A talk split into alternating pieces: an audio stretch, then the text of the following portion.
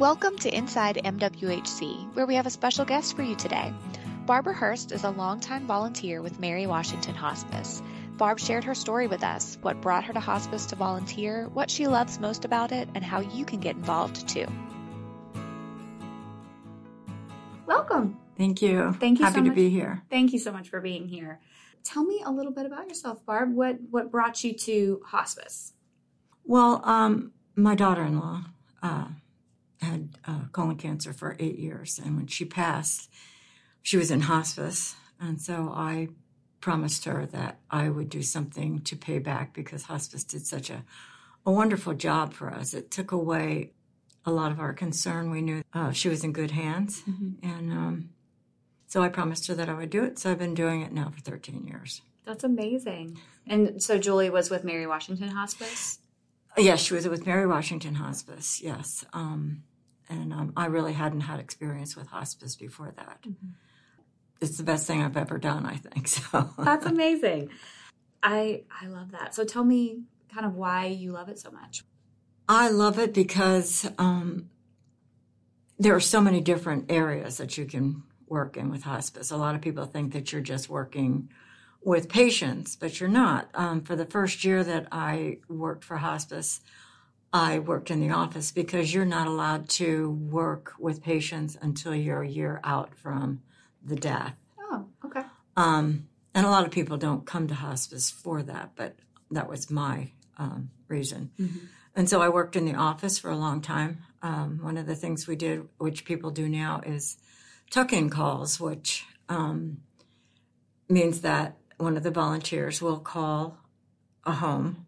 Um, we have a list of homes to call, and um, we'll call and speak to the patient or the caregiver just to find out how the patient is and to see if there's anything that the nurses should be bringing them. You know, we want to make sure that when the visit when the visit is made, that if they need extra supplies or anything, if they have any concerns, then we share that with the nurses, and that I think that was huge and very helpful. So that's what I did um, in the office. But you can, you know, people can also work um, in the office by doing paperwork and uh, writing cards and uh, filing. So that's that's good to know. I know um, a lot of people might be a little bit put off about thinking that a hospice volunteer has to work with patients. That's true. Yeah. And um, when if I see somebody that that expresses an interest, I do tell them everything that hospice has to offer. Then after uh, probably more than a year, I probably did the office for about two years, and then um, I started going out into the field, and so that's where I have stayed because I really love it. So. That's an amazing thing that you're just an extra layer of support for the clinical team as well as the family. That you know you can make those tuck-in calls and just provide that. And they that still do that now. So, what was it like for you when you transitioned from working in the office to going out into the field? Were you um, excited to do that? Is that kind of where your passion lies, is being with the patients? With being, yeah, being with the patient. Um, I was a school counselor, Oh. an elementary school counselor. So um, I like being out with the people. I was a little nervous the first time I went, I have to admit, um, because you want to make sure you do everything correctly. And um, there are rules that you have to follow Of course. you know, of course, and um, confidentiality is a huge part of that.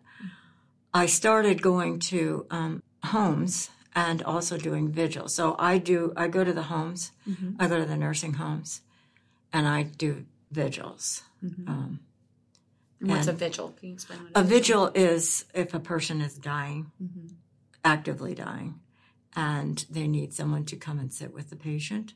Then I'll go and sit with the patient for. So I mean, we have a lot of people who do it. Mm-hmm. So, you know, you'll sit with them for four hours or so, and if they're still with us, then someone else will come in and another volunteer will come in mm-hmm. and sit with them. We don't want them to be alone. A lot of times, patients um, are really alone. Mm-hmm. They don't have a family, or the family lives far away, or the family is just not able to get to the to the patient, and sometimes it's too hard for the family to be there. So it was one of the things that during the pandemic that really bothered me because patients were dying and there was no one there with them because their families couldn't go in either. Um, so I love I love that, um, and I know this is going to sound kind of strange to people, but there's a certain serenity when you're sitting with whether it's a dying patient or if you're in a nursing home mm-hmm. and you're sitting with someone who maybe they can't even speak, but they just know you're there. Mm-hmm. There's a certain serenity that I feel in being with those patients. Mm-hmm. I'm sure that's um that's such a huge service that you provide for them, especially patients in nursing homes. I used to work in a nursing home, so um, those those residents are near and dear to my heart. But um, and again, they're very short, short staffed. Yeah. So I feel like I'm providing a, a service not just to the patient, mm-hmm. but to the nursing home. Mm-hmm. Because a lot of times patients will say to you, I'm in pain or whatever. Or maybe somebody hasn't come in for a while. Mm-hmm. And so then I have the opportunity to go and let someone know or to call hospice or whatever to let someone know that that patient is in pain. Yeah, you can advocate for them. Yes, yeah. and we do.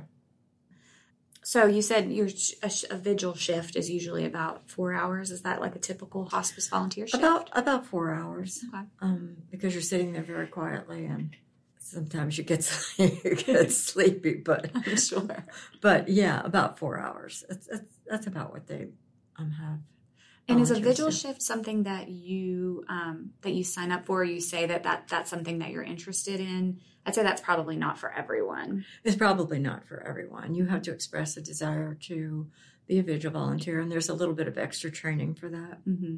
because a lot of times the patients do die, so you need to know what to do when the patient passes. Um, so you have to tell them, "I want to be a vigil volunteer," and mm-hmm. then they'll set, set you up with that that's good that that there's additional training for that and yes tell us a little bit about the training process for becoming a volunteer with hospice. oh well it's it's pretty extensive mm-hmm. because um, they go through not just how to be with a patient but things that you can do and things that you can't do confidentiality what to do if something happens to a patient where do you go what do you you know mm-hmm. how do you handle that and everybody has to go through training whether they're going to work in the office mm-hmm. or whether they're going to out work out in the in the field, so to speak.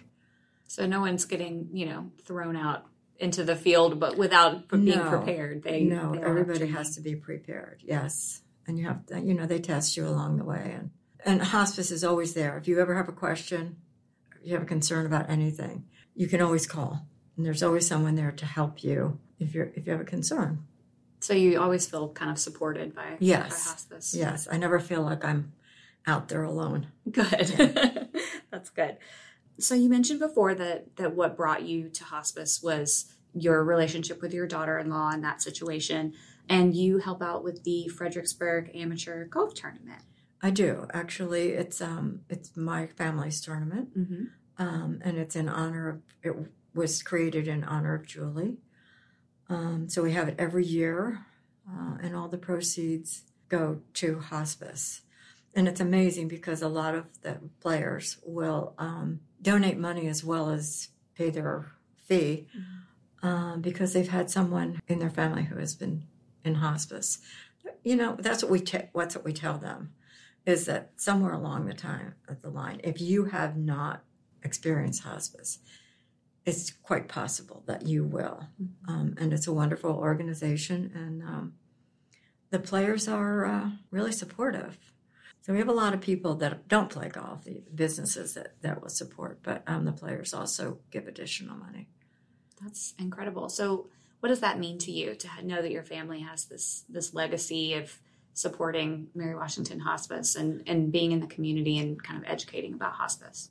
It's huge because it's so near and dear to my heart that um, when we can give money to help them, then that's huge. Our goal was to, um, and it still is, to build a hospice house. That would be amazing. Mm-hmm. And I think it's something that we need here in Fredericksburg. I agree. We talk about serenity. That yeah. it's a it's a beautiful place for your loved one to go, and um, if we could raise that kind of money, we would ha- be happy to do so. Mm-hmm. Right now, the money goes towards whatever they need, you know. Well, I hope that that becomes a reality because, like you said, that's a huge, a huge need in the mm-hmm. Fredericksburg community, and death is a universal experience. We're, it is. We're all going to die, and it's likely that a lot of us will need hospice. and having those resources and those conversations and and those things available beforehand is really important. I will tell you that when my daughter in law went into hospice, um, she called everybody into the hospital. She was in the hospital mm-hmm. at the time, and her doctor had told her that she needed to go into hospice. And so she called everyone in and she said, The hospice people are going to be here shortly, and, and I want you all to listen to what they have to say so that we can do my death together. And she was an amazing person. She sounds like amazing an amazing person. person. And um, so we all just came together and um, made her last three weeks as peaceful and actually joyous at times and personal mm-hmm. as possible. That's incredible to be able to have peace and joy mm-hmm. in those last couple weeks. That's mm-hmm. that's really special.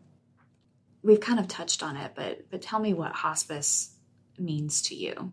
I mean, you've got all of these these amazing memories and experiences. Like, do you do you think would you recommend volunteering? Do you think it's important for people to understand? Hospice? I do. Mm-hmm. I do, and I have um, a couple. I have a friend who's very anxious to um, take the class and volunteer, and I, you know, if somebody asks me about my badge when I wear it, um, you know, I tell them whatever they want to know. So, what type of opportunities do you tell people when they see you wearing your badge? What do you tell them about the opportunities that hospice provides? Well, I tell them that, that they can work in the office, you know, that they don't have to be actually with patients. If they want to be with patients, they can uh, work with them in a nursing home or they can actually go to the home. A lot of people, a lot of volunteers, when they go to the home, you're you're not necessarily always there just for the patient. You may do something to help the family.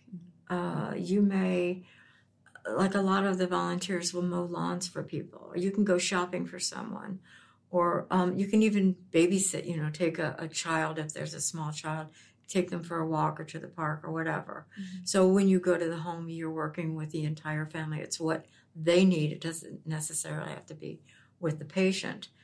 There's also pet therapy. Mm. So they, um, a lot of times, dogs will come and sit with the patients, mm-hmm. um, which is lovely. It's so nice because I know, like, when you're caring for someone else, especially someone who's in their last days or weeks of life, you can forget to eat or care for yourself. And That's right. volunteers can kind of stand in for that. Do you have a favorite memory of a volunteer moment or a favorite task or job that you do for hospice? A really good memory happened uh, just uh, about a week ago. I have a patient at a, at a nursing home who has Alzheimer's and um, sometimes she wants me there, and sometimes she doesn't. She uh, she gets kind of agitated. Mm-hmm. Um, so I just kind of go in and I tiptoe in, and I'm very quiet. And hi, would you like a visit today? And sometimes she'll say no. She speaks, she talks a lot, but you can't understand what she's saying. And so I sit with her and, you know, nod. And the other day, she actually said to me when I left, before I left, she said, thank you, come back.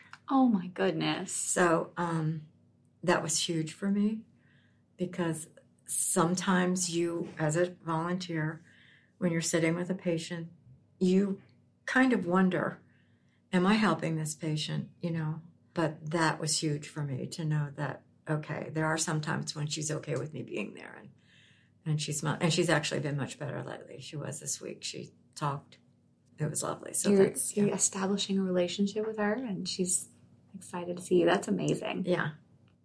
Is there anything that you want to say, or anything that you want um, our listeners to know about Mary Washington Hospice? I would like them to know that um, it's it's very rewarding to feel that you have helped somebody, whether it's the family or or the patient it's it's extremely re- rewarding, and like I said, it's serene.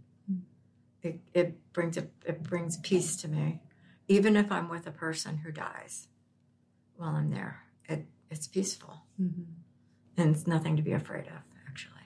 Oh well, thank you so so much for sharing your experience with us today and being here with us. You're welcome. Um, it's been really special to meet you and hear about your experiences. So. Thank you for having me.